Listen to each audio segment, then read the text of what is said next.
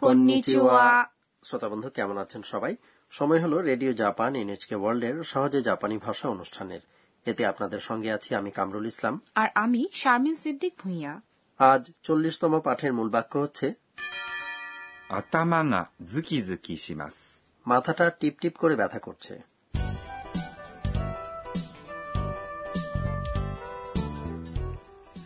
আমাদের এই আসরের প্রধান চরিত্র হচ্ছে থাইল্যান্ড থেকে আসা শিক্ষার্থী আন্না আন্নার ঠান্ডা লেগেছে তাই সে তার রুমের বিছানায় শুয়ে আছে তার ব্যাপারে দুশ্চিন্তায় থাকা ডম মাদার দেখতে এসেছেন সে কেমন আছে চলুন শুনি চল্লিশতম পাঠের কথোপকথন এই পাঠের মূল বাক্য হচ্ছে 頭がズキズキします。 মাথাটা টিপ টিপ করে ব্যথা করছে おかゆですよ。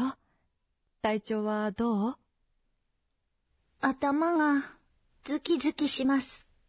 そう。欲しいものがあったら言ってね。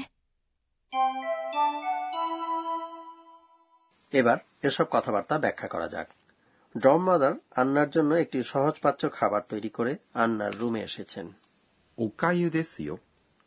এই যে গলা ভাত নিয়ে এসেছি おかゆ মানে হলো গলা ভাত রোগীর জন্য খুব নরম করে তৈরি ভাত です。 যথারীতি বাক্য শেষ করার মার্জিত শব্দ よ。 এই পার্টিকেল বাক্যের একেবারে শেষ প্রান্তে জুড়ে দিয়ে বোঝানো হয় যে শ্রোতার অজানা কোনো কিছু বলা হলো মনে হচ্ছে ওকায়ু দেশ কথাটির তুলনায় ওকায়ু দেশীয় কথাটি দিয়ে বরং আন্নার প্রতি ডম মাদারের মাতৃস্নেহের একটা পরিচয় পাওয়া যায় আচ্ছা দেশীয় কথাটি কি বড়রা ছোটদের সঙ্গে কথা বলার সময় সচরাচর ব্যবহার করেন বলতে পারেন সেরকমই অধস্তনরা তাদের ঊর্ধ্বতন লোকজনকে এই কথাটি বললে বরং খারাপ শোনাবে যাই হোক চলে যাই কথাবার্তায় ড্রম মাদার আন্নাকে জিজ্ঞেস করলেন 体調はどう কেমন বোধ করছো আক্ষরিক অর্থ হলো শারীরিক অবস্থা কেমন 体調 মানে শারীরিক অবস্থা は কথাটি দিয়ে প্রসঙ্গ নির্দেশ করা হচ্ছে এরপর どう মানে কেমন কারো অবস্থা বা পরিস্থিতি জানতে এটি বলা যেতে পারে মার্জিত ভঙ্গিতে এই প্রশ্নটি হতো তাইচো ওয়া দো দেশকা তাই না একদম ঠিক আন্না উত্তরে বলল 頭がズキズキします。 মাথাটা টিপ টিপ করে ব্যথা করছে 頭 হলো মাথা が এই পার্টিকেল কর্তার পরে বসে ズキズキします。 মানে হলো স্পন্দন সহকারে ব্যথা করা ズキズキ。 এটি একটি ধন্যাত্মক শব্দ হৃদস্পন্দনের সঙ্গে তাল মিলিয়ে মাথা ধরা হতে থাকলে এ কথাটি বলা হয় সঙ্গে আছে します。 অর্থাৎ করা যার সাহায্যে যৌগিক ক্রিয়া তৈরি হয়েছে জুকিজুকি সীমাস কথাটি কি দেহের অন্যান্য অংশে ব্যথা হলেও বলা যাবে হ্যাঁ দাঁত ব্যথা ঘা অথবা আঘাতের ব্যথা বোঝাতেও বলা যেতে পারে ড্রম মাদার আন্নাকে বললেন そ তাই নাকি বোঝা যাচ্ছে আন্নার ব্যাপারে ডম মাদার বেশ চিন্তিত う。欲しいものがあったら言ってね。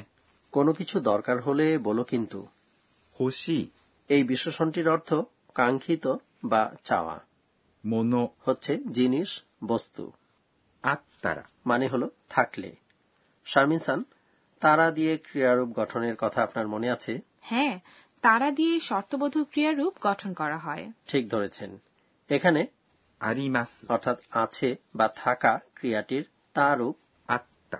এবং তারপরে রা যুক্ত হয়ে গঠিত হয়েছে আত্মারা মানে থাকলে বা যদি থাকে এটি হলো বাক্যের শর্তযুক্ত অংশ আর এর পরে আছে 言って、 যেটি আসলে 言います。 অর্থাৎ বলা ক্রিয়াটির তে রূপ আমার মনে হচ্ছে ইত্তে কুদাসাই অর্থাৎ প্লিজ বলুন কথাটির নৈমিত্তিক রূপ হল এই ইত্তে যেখানে কুদাসাই মানে প্লিজ অংশটি উজ্জ রয়েছে তাই না ঠিকই বলেছেন ね、 এই পার্টিকেল বাক্যের শেষে জুড়ে দিয়ে বক্তব্য নিশ্চিত করা বা সম্মতি আদায় করা হয় এবার চলুন আবার শোনা যাক চল্লিশতম পাঠের কথোপকথন আজকের মূল বাক্য হল 頭がズキズキします。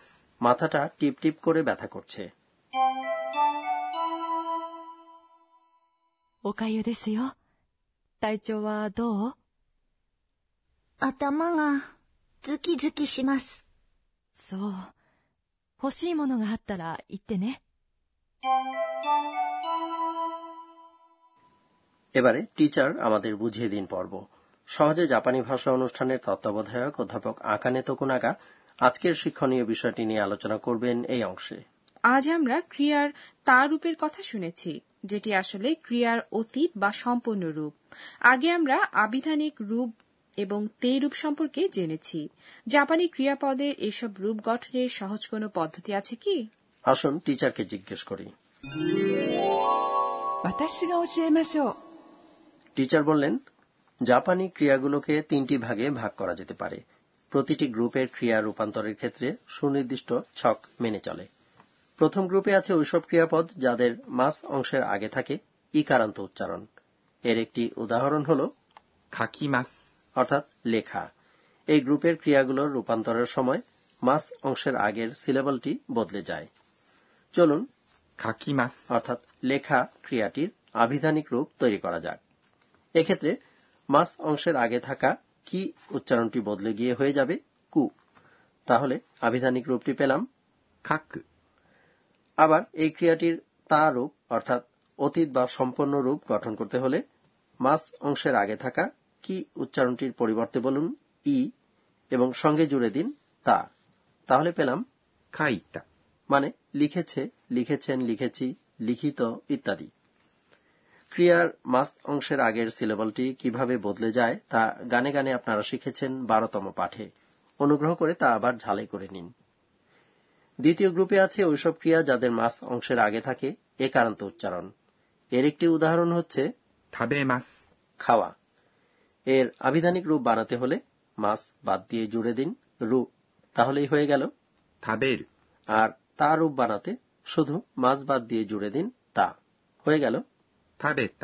অর্থাৎ খেয়েছে খেয়েছেন খেয়েছি ইত্যাদি তবে দ্বিতীয় গ্রুপে কতগুলো ক্রিয়ার মাস অংশের আগে ই কারান্ত উচ্চারণ দেখতে পাওয়া যায় যেমন 見ます。 দেখা বা তাকানো অবশ্য এরকম ক্রিয়ার সংখ্যা খুবই কম আর তৃতীয় গ্রুপে আছে মাত্র দুটি ক্রিয়াপদ します。 করা এবং 来ます。 আশা এই ক্রিয়া দুটির রূপান্তর ব্যতিক্রমী তবে এদের সংখ্যা মাত্র দুটি বলে ক্রিয়ারূপগুলো মনে রাখা কঠিন নয় কাজে দয়া করে এগুলো মনে রাখুন শ্রীমাস অর্থাৎ করা ক্রিয়াটির আবিধানিক রূপ する。 এবং এর তার রূপ হচ্ছে した。 মানে করেছে করেছি কৃত ইত্যাদি আর কিমাস অর্থাৎ আশা ক্রিয়াটির আবিধানিক রূপ হচ্ছে 来る。 এবং তার রূপটি হচ্ছে 来た。 এসেছে এসেছি ইত্যাদি বহুল ব্যবহৃত কতগুলো জাপানি ক্রিয়াপদের তে রূপ এবং নাই রূপ সহ অন্যান্য ক্রিয়ারূপের ছক সহজে জাপানি ভাষা অনুষ্ঠানের নির্ধারিত ওয়েবসাইটে এবং পাঠ্য বইয়ে দেওয়া আছে দরকার মতো আপনারা অবশ্যই সেটি দেখে নেবেন এই ছিল টিচার আমাদের বুঝিয়ে দিন পর্ব এবার ধন্যাত্মক শব্দ নিয়ে পড়ব ধন্যাত্মক শব্দ হলো এমন শব্দ যা নির্দিষ্ট কোনো ডাক কণ্ঠস্বর অথবা আচরণভঙ্গি প্রকাশ করে ゾクゾク。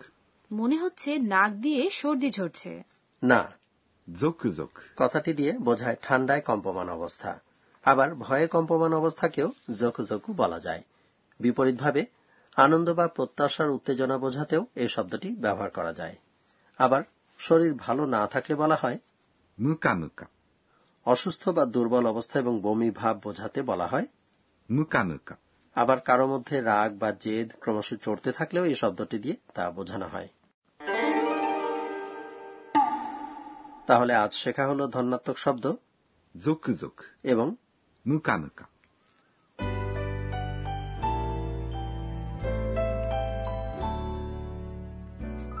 ভাষা শেখার আসর শেষ করার আগে সময় হলো আন্নার স্বগতোক্তি শোনার আজকের ঘটনাগুলোর দিকে ফিরে তাকিয়ে আন্না নিজে নিজে বলছে えーっと、今日は、 জাপানে অসুস্থতার জন্য কারো ক্ষুধামন্দা হলে আদর্শ খাবার হলো গলা ভাত বলা হয়ে থাকে কুচনো আপেলও রোগীর খাবার হিসেবে বেশ প্রচলিত দুটি খাবারই পরিপাকের জন্য বেশ নরম এবং সহজপাচ্য বন্ধুরা আশা করি আজকের পাঠ আপনারা উপভোগ করেছেন এই পাঠের মূল বাক্য ছিল 頭がズキズキします。 মাথাটা টিপ টিপ করে ব্যথা করছে আগামী পর্বে আন্না জাপানিতে ইমেল লিখবে আপনারাও সঙ্গে থাকছেন তো বন্ধুরা তাহলে দেখা হবে মাতা ওয়াই সীমাশো